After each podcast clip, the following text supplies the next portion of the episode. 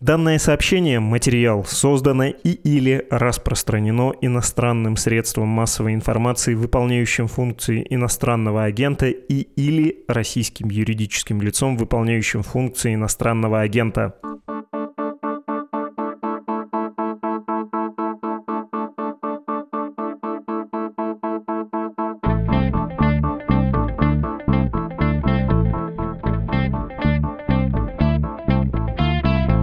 Здравствуйте, меня зовут Владислав Горин. Вы слушаете подкаст «Что случилось?» о новостях, которые долго остаются важными. В первые дни после объявления мобилизации в России сотни тысяч людей, мужчин призывного возраста и их семей уехали из страны. Многие из них до сих пор находятся у границы. В этом выпуске поговорим, как бегущим от мобилизации россиянам помогают в странах, которые делать это, по идее, не обязаны, и которым, мягко говоря, есть за что не любить Россию и ее граждан. Конкретно будем говорить с людьми из Армении, Армении, Грузии и Таджикистана. Приступаем.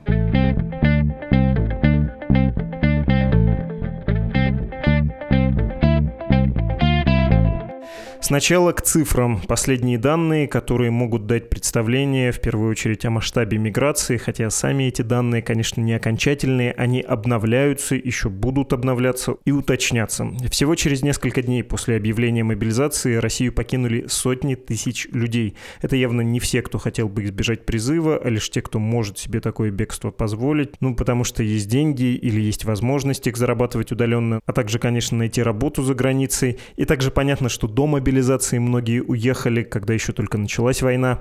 Но вот какие цифры были опубликованы в последние дни. Что в Казахстан меньше чем за неделю уехало почти 100 тысяч человек. Министр внутренних дел страны Марат Кажаев говорил, что около 65% приехавших уже отбыли из Казахстана, очевидно, куда-то дальше, в третьи страны. На втором месте Грузия, больше 78 тысяч, но большая часть, около 62 тысяч человек, по данным грузинского МВД, тоже уехала. Показательная деталь, в эти дни в Грузию въезжает около 11 тысяч россиян в сутки. Еще несколько дней назад эта цифра варьировалась от 5,5 до 7 тысяч человек в сутки. Как это выглядит, что происходит на границе, в частности в Верхнем Ларсе, вы наверняка знаете.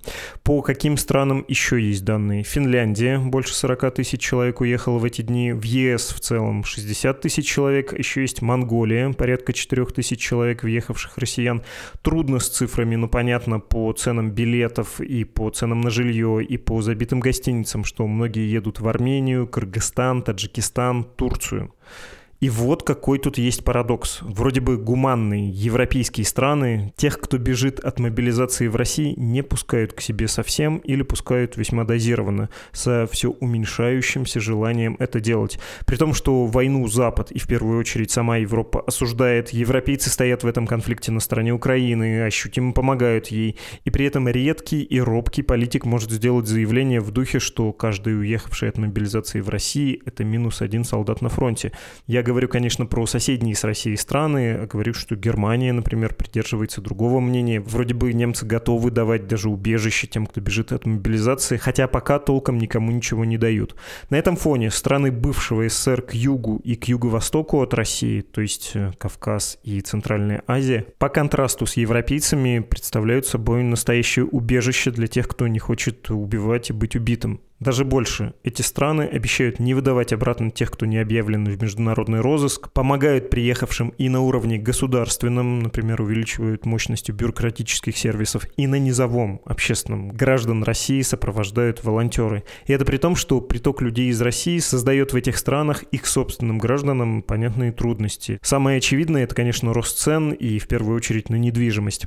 А еще, вообще-то, у людей в этих странах есть повод не любить Россию и россиян, есть есть, опять же скажу мягко, обиды, которые легко вспомнить, но сейчас их чаще всего не вспоминают. Вы наверняка видели фотографии и читали новости о том, как владельцы кинотеатра в Уральске, в Северном Казахстане, пустили в свои залы ночевать людей, приехавших из России и не сумевших найти жилье из-за того, что все было забито. Ну, а ночи, понятно, в Уральске холодные. И не хочу быть высокопарным, но это практически речь Бродского. Помните обращение к студентам Мичиганского университета под Рождество, которая была не столько лекцией, лекцией или речью, а именно что рождественской христианской проповедью этим самым христианским духом наполненная. Я сейчас специально отыщу цитату, и простите мне это лирическое отступление, но вот как это формулировал Бродский в конце 80-х, говоря на самом деле с очень благополучными людьми. Начните уже сейчас настаивать на том, чтобы все эти корпорации, банки, школы, лаборатории или где вы там будете работать и чьи помещения отапливаются и охраняются полицией круглые сутки, впустили бездомных на ночь сейчас когда зима. В Уральске холодной ночью 2022 года ничего требовать не пришлось. Люди без всякого Бродского проявили человечность сами. Пустили под крышу странников. Древний мотив, очень крутой и, я бы сказал, библейский, но, кажется, в тех степях далеко не все верят в христианского бога. Это при том, что в то же самое время Эстония поймала бежавшего от мобилизации россиянина, который переплыл границу на САПе через Нарву, оштрафовала его и вернула в Россию. Снова предлагаю вам ощутить этот контраст всей кожей, как температуру. Нарва в это время года вряд ли так уж тепла, точно не теплее уральской ночи в степи. Много слов, много лирики, слишком холодно на душе, ну тогда давайте отправимся вперед, в теплый Таджикистан, чтобы поговорить с первой нашей собеседницей. Рад вам представить Зибо Таджибаева, главный редактор онлайн-издания your.tg. Я, собственно, хотел вас спросить первым делом про то, что вы делаете, какая нужна помощь людям, как вы им сейчас помогаете. Вообще это было все спонтанно. А у меня очень хороший знакомый, а, юрист, который такой противник войны в Украине, ярый прям. Но он сказал, что людям нужно помогать. А как помогать, мы не знали. Мы просто собрали группу активистов, потом решили ее немного растиражировать, эту группу в социальных сетях, я написала о существовании этой группы, еще второй группы на своем издании. И люди подтянулись. Сейчас в нашей группе три с половиной тысячи участников. Я как понимаю, там, наверное, половина все-таки таджикистанцы, которые помогают, а половина — это россияне, которые приехали и которые планируют еще приехать, если будет такая возможность у них. В первую очередь, конечно, мы сначала давали гайды, как вести себя, куда идти, где можно найти гостиницу и так далее. Когда поняли, что гостиниц уже не хватает, люди стали предлагать и бесплатное размещение у себя дома, и бесплатно помочь с регистрацией, потому что не все арендодатели идут на это. Кто-то помогал открыть банковскую карту, потому что вдруг карта МИР перестала работать в Таджикистане. И у всех возникла проблема с обналичиванием денег – ну, то есть, одним словом, там идет движуха. Сейчас они там, в принципе, даже обсуждают, куда поехать в горы, как найти спортзал, как одеваться в Таджикистане, потому что россияне в основном это мужчины, они все приехали в шортах и привыкли ходить в шортах, а в Таджикистане, ну, как бы к этому терпимо относятся, но тем не менее все-таки надо соблюдать какие-то правила, которые приняты здесь, да. Ну, в принципе, вот такая движуха. Кого-то мы размещали. Здесь я прям снимаю офис, и у нас два этажа гостиницы внизу помогали сюда разместить. Но единственное, что скажу, волонтеров у нас нет, которые бы встречали бы в аэропорту. Единственное, что мы там подбираем водителей, помогаем да, сориентировать ребят и таким образом их расселить. Были случаи, когда женщины мне писали, говорили, что вот я видела двух ребят, которые ночевали в подъезде. Такое тоже было. И потом все бросались там помогать им найти, определиться с местом проживания. Есть же еще с детьми, с семьями целыми, и кто-то помогает найти детский садик. А работодатели все кинулись искать себе квалифицированных специалистов, особенно в IT-сфере. У нас процедура вообще не очень простая, да, с трудоустройством иностранных граждан. Очень сложная процедура, нужно получить специальное разрешение и так далее. Но все работодатели готовы на это пойти, чтобы заполучить хороших специалистов, которых в Таджикистане, к сожалению, не хватает. Они же все уезжали в Россию массово. А сейчас получается наоборот.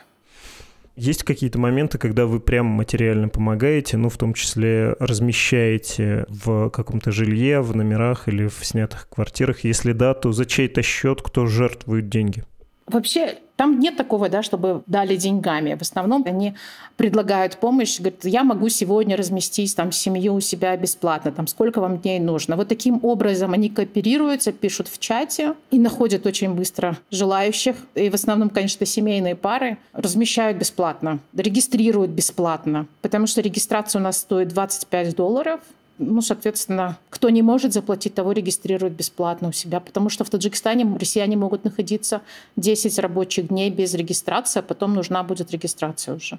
И вот я сегодня видела в группе «Добро пожаловать в Таджикистан» просто собирали всех ребят возле Авира и регистрировали. И в нашей группе релокации в Таджикистан там тоже постоянно. Ну, то есть люди просто открыто помогают. Кому-то нужно кого-то отвезти. Я вчера размещала тоже одного парня. Он приехал ночью из Москвы. Гостиниц не было в Душамбе уже свободных. И мы нашли ему водителя, который его отвез в Куляб, в другой город. Договорились в гостинице, чтобы они его приняли хорошо. И сегодня уже созванивались, там все хорошо кто-то делится интернетом, кто-то помогает оформить сим-карты. То есть, ну, все, что сейчас необходимо, стараются помочь. Странно прозвучит, ну, то есть вроде люди должны помогать друг другу, но почему вы это делаете и почему, как вам кажется, в Таджикистане хорошо встречают людей, которые приезжают из России? Вы понимаете подоплеку моего вопроса. Вам есть, в общем, в чем прикнуть нас, рискну обобщить, к вашим соотечественникам там часто относились не очень хорошо, и даже какие-то очевидно нормальные вещи, ну вот из новостных каких-то поводов вспоминается, когда в метро в Москве рядом с миграционным центром Сахаровским сделали таблички, в том числе на таджикском, их потом со скандалом убрали, да, дескать, у нас Москва, а не Москвабад. И теперь мы видим обратную ситуацию, есть масса шуток про это, про то, что граждане Душанбе жалуются на российский российских таксистов, поскольку они плохо знают город и не говорят на языке. Вот это вот все. У вас нет обратной негативной реакции, нет чувства мести, ничего такого, нет презрения, а есть желание помочь. Вы понимаете, откуда это, в чем этот феномен? Потому что он, честно говоря, очень трогает. На самом деле это, наверное, в крови у таджиков. Хотя это, конечно, может звучать пафосно, но на самом деле таджики очень гостеприимные люди, очень толерантные не завистливые. Я не могу, конечно, сказать за всех, но в большинстве случаев, да, они не завистливые, они легко забывают злость, и даже у тех, которые русскоязычные, а другие национальности, которые проживали всю жизнь в Таджикистане, они точно так же впитали в себя вот это гостеприимство, эту толерантность, это неравнодушие, это просто присуще жителям Таджикистана. То есть гость всегда гость. То есть это самый главный человек в доме. И вот таджиков говорят, что если пришел гость, ты ему подаешь на стол все самое лучшее. Поэтому нету никакой злости. Конечно, случаются такие небольшие конфликты, кто-то пытается немного, даже у нас в чате пытались немножко там, вот, типа, вы помогаете тем, кто когда-то гнобил вас совсем недавно. Но таджики в свое время уже пережили войну. И это тоже наложило да, отпечаток, когда нам пришлось, многим пришлось выезжать из-за гражданской войны. Поэтому, в принципе, мы понимаем, что это такое, когда тебе просто нужна помощь. Меня, с другой стороны, еще печалит, потому что россиянам нужно было попасть в такую передрягу, чтобы наконец-то понять, что в Душамбе живут классные люди, в Таджикистане вообще классные, добрые люди.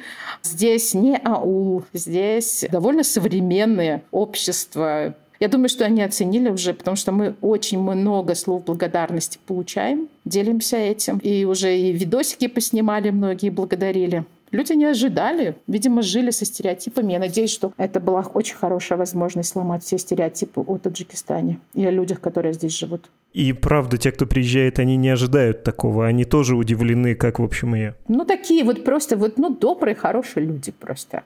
И самое интересное, знаете что?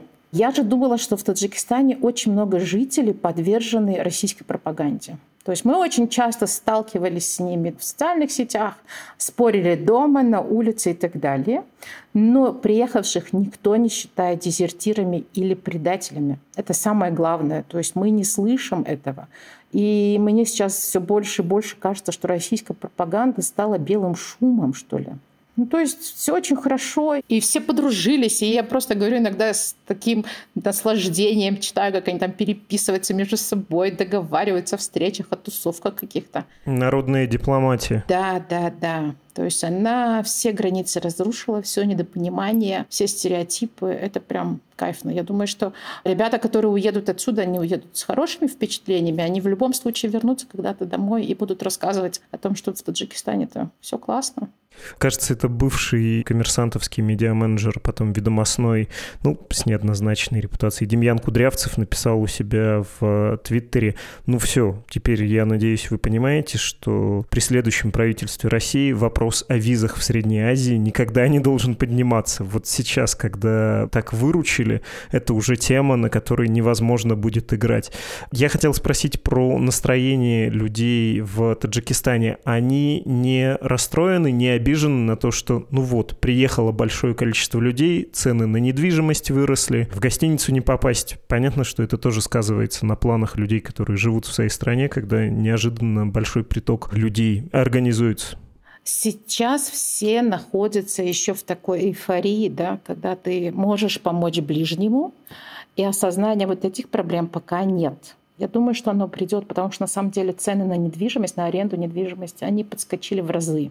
Соответственно, продукты тоже подорожают, потому что, во-первых, объем денег, который привезли сюда россияне, он тоже большой для Таджикистана. Ну и, соответственно, это все скажется чуть попозже. И сейчас еще, когда студентов начнут выселять в квартирах, потому что их невыгодно держать, потому что выгоднее принять россиянина, который готов больше платить за квартиру или за комнату. Это все придет, но не сейчас. Сейчас пока все в эйфории. Кто в эйфории от того, что у него есть возможность заработать, потому что это тоже достаточно хороший бизнес, да, кто-то даже предоставляет разные услуги, там, я вам и гид, и переводчик и так далее. А кто-то просто потому, что, ну, это же классно помогать ближнему, ну, пройдет это. Я думаю, что довольно тяжело будет потом. Единственное, что есть такая вероятность, что все-таки мало ребят останутся здесь, они все-таки все планируют выезжать дальше и рассматривали Душамбе как транзит. Но у кого есть такая возможность. Мы с вами начали с того, что вы сперва составляли гайды, как себя вести в Душанбе, в Таджикистане, во что одеваться, как разговаривать.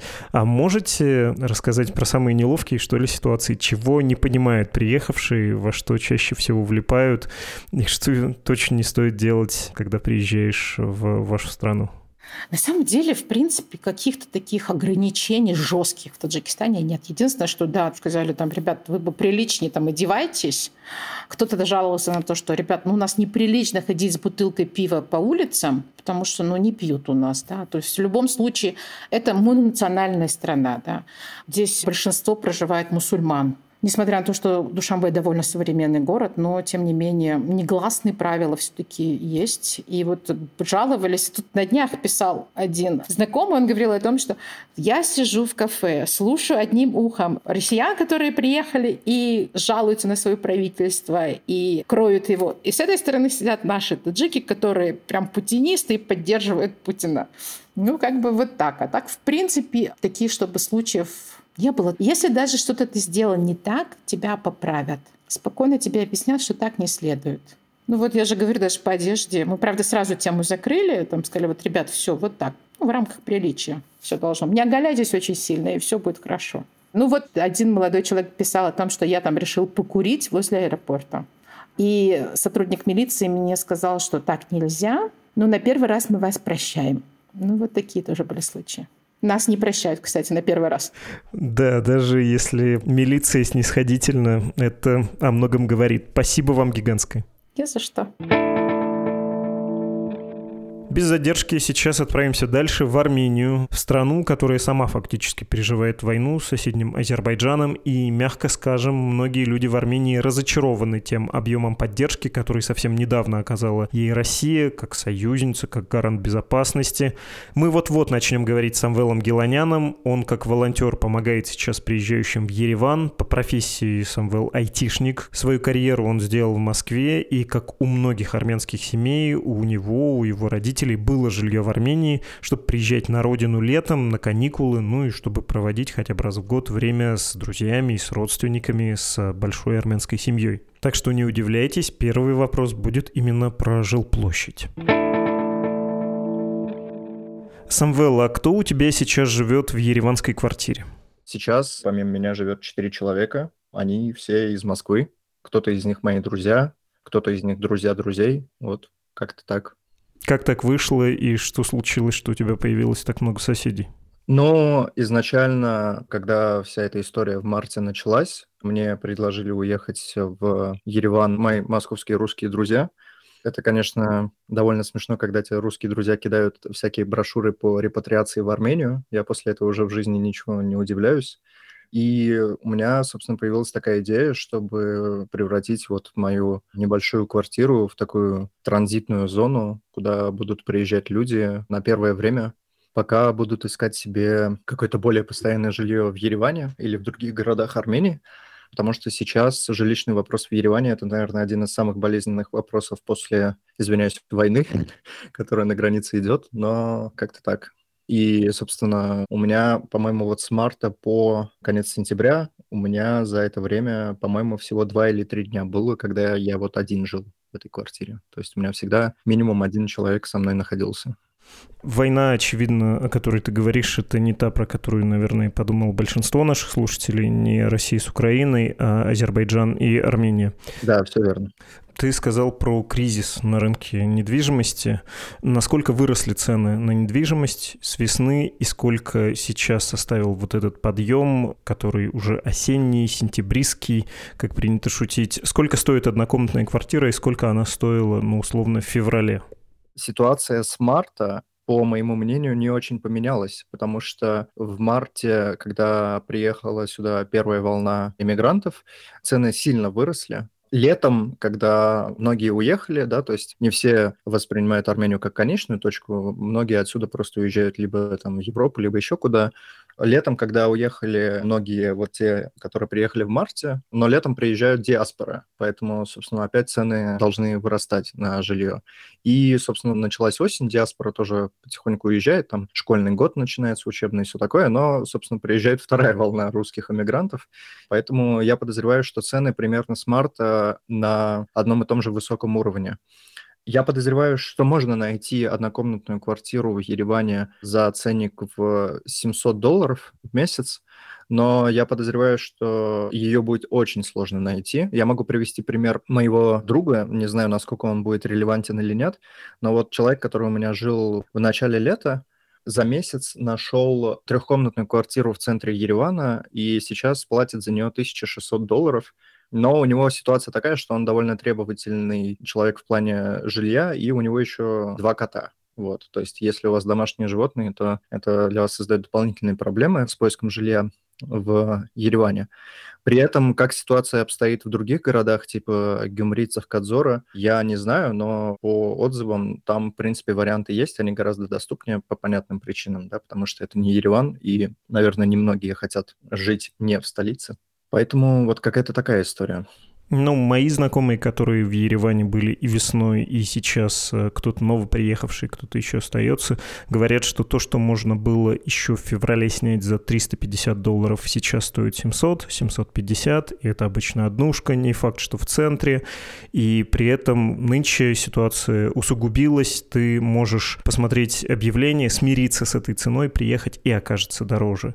И, в общем, все моментально разлетается. Это правда. Более того, я общался с местными армянами, которые едут из регионов в Ереван работать, и для них это дополнительно неприятные воздействия оказывает, что со многими из ними расторгают договора об аренде, то есть э, люди, которые там платили условно 100-200 долларов за комнату в квартире, с ними арендодатель расторгает договора просто потому, что видит, что ту же самую комнату он сейчас, вот как ты правильно сказал, можно сдать там чуть ли не в 2-3 раза дороже. Это, конечно, тоже довольно печальная история. Но что поделать, капитализм он такой. Да, я как раз хотел спросить про это отношение местных людей, ереванцев, э, других людей из Армении к тому, что происходит. Опять же, это очень дурной жанр, разговор с таксистом, но как мне рассказывали, там через вторые руки, вот, дескать, ехал в такси с человеком, и он возмущался. Вот приехали вы русские, и цены из-за этого взлетели, но его обида была направлена не на тех, кто приехал, а на хозяина жилья. И он сказал, что с ним произошло то, что ты сейчас описывал, его выгнали из жилища в частном доме, такой был какой-то, видимо, отдельный пристройчик, и он набил лицо хозяину этой недвижимости, своему лендлорду. При этом человек, ну, там далеко ездили мои друзья, и длинный был, э, видимо, разговор, вроде как приехал из Карабаха, еще в одной из предыдущих обострений он уже сам бежал от войны, и он такой травмированный, ему самому не очень здорово, не очень легко. Эм, как люди относятся к тому, что происходит сейчас? Все ли они вымещают обиду не на приехавших, а на, ну, не знаю, лендлордов, еще на кого-то? Слушай, я в Армении полюбил общаться с таксистами. Если в Москве, если таксист начинал разговор, то это была сложная поездка, то в Армении, конечно, даже таксисты другие, хотя, казалось бы, да. Но я могу сказать такое, что к русским людям здесь я не наблюдал никакого даже намека на обиду, агрессию и так далее все все прекрасно понимают. С недавних пор, тем более, когда вот обострился конфликт на границе между Арменией и Азербайджаном, когда ОДКБ проявил себя не самым лучшим образом, многие армяне также разочаровались в российском правительстве, многие когда узнают русскую речь, начинают нелицеприятно выражаться по поводу российского правительства. Я не буду, наверное, их э, дословно цитировать, но все понимают, о чем речь. Нет, многие солидарные, все поддерживают. И, наверное, самое яркое мое впечатление о гостеприимстве местных, тоже вот э, будет диалог с таксистом, раз уж на то пошло. В марте мы ехали с таксистом вдвоем. Таксист рассказывал, что вот если ты берешь заказ в центре, то это 100% русский будет. То есть если по окраинам еще можно армян найти, которые на такси катаются, то в центре только русские. И таксист сказал такую довольно забавную, интересную фразу. Он сказал, Конечно, обидно, что с ценами на жилье вот так вот случилось. Им самим обидно, что риэлторы и арендодатели так себя ведут. С другой стороны, им очень приятно, они счастливы проявлять это гостеприимство но вот он сказал, будут ли такое же гостеприимство к их отношению оказывать э, русские, когда в Армении опять начнется жарко? Ну, это, понятное дело, был риторический вопрос, конечно. И по поводу гостеприимства я могу сказать, что я побывал в Грузии, я был где-то в июле, на недельку ездил к друзьям в Грузию для того, чтобы сравнить в целом обстановку, как там и как здесь. Понятно, что, помимо всего прочего, Грузия довольно проукраински настроена, но при этом там тоже к русским относятся с пониманием. То есть, понятное дело, что если ты приехал в Грузию, ты не тот человек, который поддерживает все то, что сейчас происходит. Но разница такая, что грузины как-то по моему ощущению, довольно прохладно относятся к тому, что ты пытаешься как-то учить их язык там и так далее, культуру. Вот э, я выучил там пару слов и пытался вот хотя бы в магазине там со всеми здороваться на грузинском и так далее. Никто так особо внимания даже не обращал.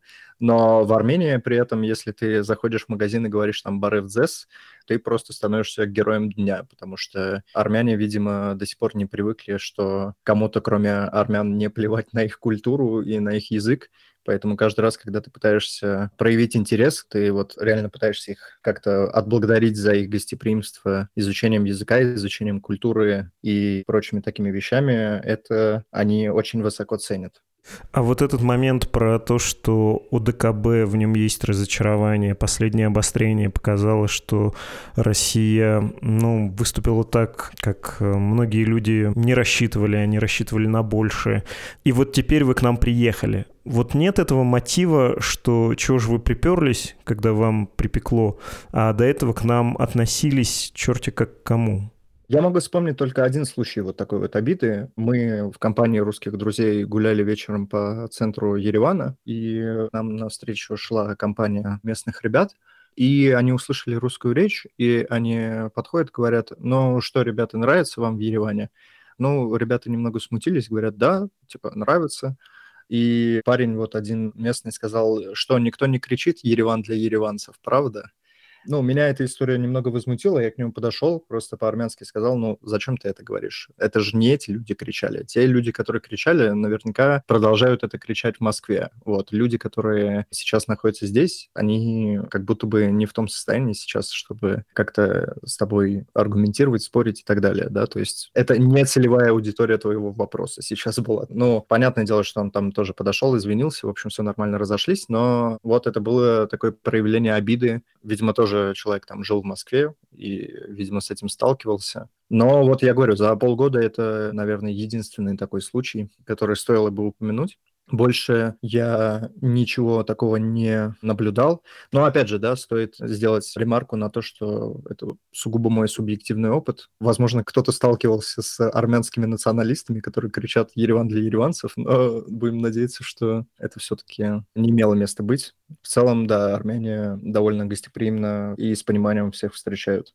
Есть у тебя любимая шутка какая-то по поводу того, что русские приехали и как вот это новое межкультурное общение строится? Потому что у меня есть, буквально сегодняшнее, есть такой классический советский анекдот с рефреном «А там армяне в нарды играют». Это вошло, в общем-то, в фольклор всех советских людей. Полностью анекдот звучит следующим образом. Я плохо рассказываю анекдоты, но постараюсь его не запороть.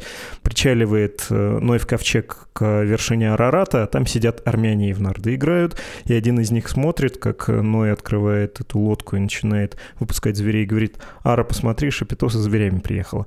Так вот, сегодня в Твиттере была очень смешная шутка от Камил Кариевой. Приезжаешь в Ереван, а там русские в шашки играют. Мне кажется, это такое очень хорошее алаверды. У тебя есть веселая шутка, любимая? Да, я уже слышал эту шутку. Я, правда, ее люблю переделывать не в шашки, а в прятки играют по понятным причинам, да. Но из таких шуток, наверное, нет. Была такая забавная ну да, тоже можно сказать шутка, что в марте мы когда приехали, я наблюдал довольно странную весну. То есть я сюда до этого приезжал только летом, весну я не наблюдал. Весна в Ереване в марте была такая, что у тебя утром идет снег, днем плюс 15, а вечером идет дождь. Начало марта в Ереване было довольно снежное, и вот многие шутили, что вот русские с собой зиму привезли. Но это ни в какое сравнение, конечно, про там армяне в нарды играют, конечно, да. Это все-таки разные весовые категории шуток, поэтому я тут даже тягаться не буду. Ну, раз уж мы про шутки, про юмор, давайте и дальше поюморим, пошутим, только на этот раз уже, наверное, как-то не весело. Есть про Грузию такой черный с привкусом Гарри анекдот, точнее мем, фотодиптих, который показывает очередь на российско-грузинской границе в 2008 году из танков с военными и в 2022 году из гражданских легковушек, в которых, понятно, сидят бегущие от мобилизации россияне. Говорим с Мартой Ардашеле, главным редактором грузинского издания «Сава News, и сейчас вы поймете, почему не с волонтером-грузином, спойлер, их или очень мало, или почти нет в стране. Марта, с Грузией и прибывающими туда россиянами самая неоднозначная ситуация среди стран, куда сейчас едут те, кто хочет избежать мобилизации. В 2008 году были танки, в 2022 году практически на том же месте легковушки. Вообще изгнанники и беглецы в Грузию едут давно, в большом количестве, многие остаются, началось это задолго до войны, хоть и не в таких масштабах было. Почему это предмет э, непростой общественной и политической дискуссии в Грузии? Грузии, можете объяснить? Ну, вы уже все объяснили, мне кажется. 2008 год, э, танки, бомбежка, абсолютно честная, откровенная попытка подорвать уничтожить грузинскую государственность, э, свергнуть действующую власть избранную, причем демократическим путем, и показать грузинам, что, возможно, вы молодцы, ребята, добились неплохих результатов в проведении реформ, но здесь главные мы, и наши танки все решат. Но этого не случилось. Грузия осталась Грузией, да, урезанная, но, тем не менее, ее территориальную целостность признает э, весь цивилизованный мир, и, естественно, никакой революции здесь не случилось, никакого ставленника московского не посадили у власти, и э, до населения Грузии очень доходчиво Россия донесла, кто враг, а кто друг. И 2008 год был такой красной чертой между Грузией и Россией, грузинами и россиянами, когда все, в принципе, прояснилось. Дальше, конечно, такая небольшая эрозия произошла. И когда мы думали, почему это все происходит, кстати, очень сильно Украина всколыхнула все эти чувства, эмоции, наши грузин, мои в том числе. И когда я пыталась анализировать, э, ну, очень человеческий фактор, мне кажется. Люди просто очень сильно устали жить в постоянной войне. Вот мне, например, 37, то ли в 5, то ли в 6 я покидала Абхазию, и за нами шли российские танки и абхазские вооруженные силы. И буквально через полчаса, как мы перешли мост на реке Ингури, я уже наблюдала очень красивый, безумно красивый фейерверк так Россия и абхазские сепаратисты праздновали победу над грузинами, которых они выдворили из э, своих домов, из Абхазии. И для меня, как для ребенка, это были такие двойные чувства. То есть я завороженная наблюдала за этим фейерверком недалеко от административной границы. И вокруг все рыдали. Моя мама, моя бабушка, мужчины были в шоке. И, понимаете, это все вот это у меня на моем скажем так, веку две войны. А старшее поколение, они помнят э, постоянное противостояние с Россией, то гибридное, то не гибридное, то прямое, то военное. И, например, мой дед, которого сейчас уже нет в живых, он мне рассказывал, как во времена Советского Союза Грузию пытались лишить грузинского языка. Ну и, наверное, потом, чтобы заявить, что никакого грузинского языка нет, никаких грузин тоже не существует. Вот. И как они ходили во время Советского Союза на акции протеста, как многих расстреливали советские войска, потому что эти люди смели противостоять режиму советскому и протестовать, когда протест, наверное, был вообще немыслим. Ну, то есть это огромная такая история травм и эмоций, и люди просто устали, и они хотели забыть про это и немножко как бы выдохнуть и немножко сделать паузу и может просто прожить какую-то свою жизнь спокойно, насколько это возможно. Потом случилась уже Украина, и вновь это все вышло наружу, и опять грузины уже, когда война между Россией и Украиной, и очень много грузин отправились туда воевать на стороне Украины, а те, кто остался здесь, в Грузии, они все просто переживают и болеют, и ежедневно в новостях мы смотрим, что происходит, и никто не устает от этих новостей. И мы все знаем, что сегодня Лиман находится в окружении украинских военных, и мы все очень-очень переживаем за то, что там происходит. И это как бы продолжение нашей войны тоже. И, соответственно, вот такой фон, понимаете, очень сложный. И, и вот мы видим, как тысячи тысячи российских мужчин в рассвете сил, которых хотели отправить на войну, соответственно, они здоровые, сильные мужчины, они э, приезжают сюда.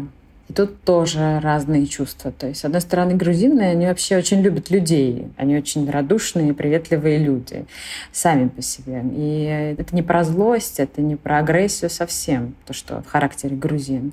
Но при этом такой диссонанс, что это как бы россияне. И я не буду сейчас тут пытаться как-то красиво это обернуть, какой-то фантик. Я скажу, что никакой жалости в отношении этих людей совсем нет. Никто не сочувствует, э, или мало кто сочувствует, или мало кто публично сочувствует действительно несчастным людям, которым пришлось убегать из собственной страны. Я пытаюсь просто понять парадокс, э, потому что, по правде говоря, глядя на то, что делает Грузия, в том числе в Верхнем Ларсе, когда вот скопилось гигантское количество людей, им разрешают пройти пешком, а не на транспортном средстве, включая самокаты, велосипеды, ну и, конечно, автомобили. Ну просто, чтобы быстрее люди прошли, чтобы не было так плохо, чтобы они днями не ждали. С другой стороны, в Тбилиси многие за это город и любят, и вообще Грузию за гостеприимство, но с третьей стороны, вот в этом и парадокс, есть вот это отношение, о чем вы говорите. Нет никакой жалости. Понятно, что я могу пытаться тоже формулировать от лица людей, которые приехали, то, что происходит и то, что они переживают. Они же все равно про себя думают. Понятно, есть это набившая оскомину формула про хороших русских, но даже хороший ты плохой, ты приехал от войны, ты не оккупировал, и ты как будто думаешь, что тебе предъявляют претензии, которые вообще-то должны быть адресованы не тебе, а другим людям, да? Ну, как обвинять заключенных колонии в том, что руководство этой колонии, охранники совершили какое-то преступление. Ну, вот такие чувства, я полагаю, переживают те, кто приехал сейчас. И вы, и это, наверное, отдельная форма обиды какой-то или тоже затаенных сложных чувств, нам говорите, когда я, например, прихожу в банк, я сам, надо оговориться, никогда не был в Грузии и во многом могу тут фантазировать и конструировать. Вы нам даете бумагу подписать, о том, что да, я поддерживаю Украину и не признаю Крым, хотя вы, грузины, понимаете, что в России это может трактоваться как призывы к нарушению территориальной целостности Российской Федерации, и это вообще-то уголовная статья. Ну, то есть вот ответное чувство, я подозреваю, примерно такое. Я не знаю, как э, разобраться с этим парадоксом, с э, тем отношением, которое вы описали, очень сложное, и с теми чувствами, которые есть у россиян, тоже очень сложные, потому что чувство благодарности за то, что Грузия принимает, тоже, несомненно, присутствует. Как это все сосуществует и почему это еще не привело к взрыву? Искрит, но не взрывается. Да, ну, возможно, потому что ну, во-первых, я буквально один эпизод расскажу. Меня это очень не то что удивило, но я как-то посмотрела вдруг на ситуацию с другой стороны. У меня подруга живет в Казахстане. И она мне вчера написала, что Марта, что происходит? У нас тысячи отчаявшихся мужиков с рюкзаками ходят по этому холоду, по улицам, потерянные, депрессивные. Я смотрю на них и хочется плакать, потому что мне их очень жалко. И тогда я остановилась вдруг и поняла, что Боже, их жалко. То есть кому-то жалко этих людей, потому что вокруг меня таких настроений совсем нет. И э, мы с ней долго общались на эту тему. Я сказала, что вот, ну ты же знаешь, мы постоянно как бы всю свою историю воюем, и, может быть, отдельно каких-то людей жалко, но в целом к массе у нас нет такого отношения. И она мне сказала такую очень важную фразу. Да, да, конечно, я это все понимаю, но я как представлю, что моего мужа вынудили покинуть э, страну, куда-то переехать срочно, и он ходит вот такой убитый и потерянный, никому не нужный. И я просто сижу, и мне так жалко этих людей, что я плачу. Но я как бы подумала, что да, действительно, наверное, это так. Это очень сложно. Вообще очень парадоксальная ситуация с Грузией. Все это время Грузия принимает и принимала российских туристов. Да, были люди, которые сначала объясняли им, что Грузия оккупированная, и уже после этого проводили экскурсию по Тбилиси, грубо говоря, да. Но были и те, кто не зацикливался на этом и просто принимал туристов. Ну, бывали какие-то там стычки, о которых узнавали журналисты, но в целом как-то это все получалось. Очень сложно, очень сложная история. Грузинам надо тоже много над собой работать, чтобы понять вообще, где они себя видят, кого они считают врагом, кого не считают врагом. Понимаете, это очень сложно, когда ты 70 лет живешь в каком-то одном мире, несмотря на то, что ты строптивый, всю жизнь стремишься там, к свободе, и нация у тебя такая, и национальный дух такой, что ты себя все время идентифицируешь как грузина, которого заставили жить в Советском Союзе. Но при этом я хочу сказать, что да, грузин действительно оккупировали в 21-м и заставили жить при этом строе. Но позже грузины как-то научились жить и получать максимальную выгоду от существующего строя и при этом сохранять критичность в его отношении. Это такой компромисс, может быть, самим собой, или, может быть, умение Грузии как э, страны, которая много-много-много-много тысяч лет, ну, страны, конечно, сложно, но как вот место существования разных людей в разной форме государственности. Но мы помним много-много разных империй, которые завоевывали Грузию, и при этом грузины оставались собой, и вот сейчас они вот вновь перед очередным, скажем так, вызовом своей истории. И мне кажется, это такое умение грузин выживать. И, скорее всего, им действительно помогает то, что в целом к людям они относятся хорошо. Это приветливые люди, это доброжелательные люди. Они не желают в целом никому зла. Но ситуация действительно неоднозначная. Сейчас грузинам очень важно понять, что те, кто приезжает, они осознают свою вину. Вот это очень важно. То есть вот такой, знаете ли, сытый россиянин, который приезжает отдыхать на юга, выпить хванчкару, вот это вот уже совсем не работает здесь. Людям важно увидеть раскаяние в глазах вот толп призывников-дезертиров, как их здесь называют. Потому что мы считаем, что это их ответственность. Мы считаем, что это ответственность каждого россиянина, все то, что происходит вокруг, в регионе. И мы хотим, чтобы они тоже это видели. Я, конечно, так сейчас, может быть, говорю «мы», это очень громко, но я передаю какие-то общие настроения, которые звучат. Те, у кого нет позиции, они громко на эту тему не дискутируют, А вот у кого такая ярая позиция, это вот именно то, что они озвучивают. Я понимаю, что вы выражаете мнение, поэтому не собираюсь тут дискутировать по поводу того, можно ли считать сейчас и жителей, например, Запорожья, ДНР, ЛНР тоже ответственными. Ну, присоединили же. А являются ли они сейчас тоже ответственными? Это все вопрос э, крайне дискуссионный. Мы здесь не для этого собрались. Ну, присоединили, наверное, под дулами автоматов они. Несомненно, несомненно. Просто эти дула, они в разных регионах Российской Федерации есть. Но, повторю, нас далеко заведет этот разговор. Я хотел про бытовые вещи спросить, и насколько это все влияет тоже на восприятие людей, которые приезжают. Понятно, что цены на жилье, на продукты, на многие услуги выросли в Тбилиси. Насколько это фактор, насколько это нервирует людей? Смотрите, вот когда я говорила про то, как грузины научились жить при Советском Союзе, используя все те, ну, какие там были блага, я не знаю. Слетать за килограммом грильяжа в Москву, потому что у детей закончились конфеты. Вот это была такая грузинская рутина, грузинской домохозяйки, скажем так. И сейчас, мне кажется, вот у меня такие аналогии, что многие грузины решили, что давай мы сейчас заработаем, потому что это страна, которая нас обижает все время, а нам нужно заработать. А почему мы не можем заработать на этих людях? Да? И мне кажется, это совсем некрасиво. Но это то, что мы видим. И а, какие-то люди, которые сдавали свои квартиры студентам за 50 долларов в месяц, теперь они сдают их россиянам за 1000 долларов в месяц. Это не украшает, конечно, нашу страну. Это не украшает наше правительство, которое, мне кажется, смотрит на прибывших россиян как на состоятельных граждан, которые привнесут какую-то, знаете, пользу экономическому росту этой страны. И буквально вчера ADB, не знаю, как это на русском, он опубликовал свою оценку, что действительно вот эта волна иммиграции, она повлияла на экономический рост, но это такой одноразовый эффект, и что не стоит на это рассчитывать. Соответственно, да, действительно, цены подорожали. Вы знаете, что в Грузии не очень высокий уровень жизни, особенно если это не Тбилиси или не Батуми. Людям очень сложно. Сложно тем же студентам, которые теперь не знают, где снимать квартиры, негде жить, например. Недавно показывали по телевизору пару девочек, они рыдали, потому что им надо учиться, а они не знают, где жить. А государство не предоставляет им общежитие. Очень многие уезжают на заработки в Евросоюз, чтобы заработать там. Очень много грузин ежемесячно присылают деньги до сих пор из России. И вообще вот эти денежные переводы, они остаются до сих пор важным доходом для экономики страны.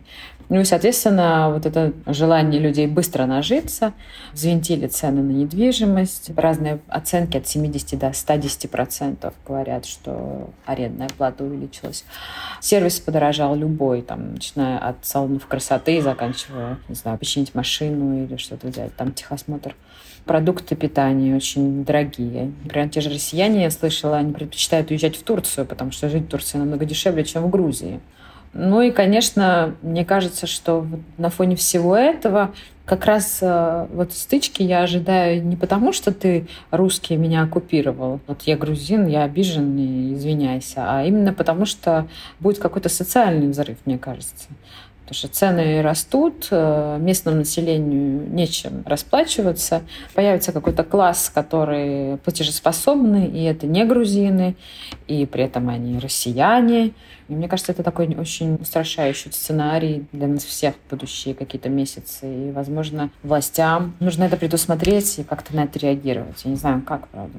Последний вопрос. Я правильно понимаю, что среди волонтеров, среди организаций, которые помогают тем, кто сейчас приехал, практически нет грузин, нет граждан Грузии. Это в основном россияне, которые приехали раньше, чуть освоились. И все, о чем мы говорили выше, тому объяснением.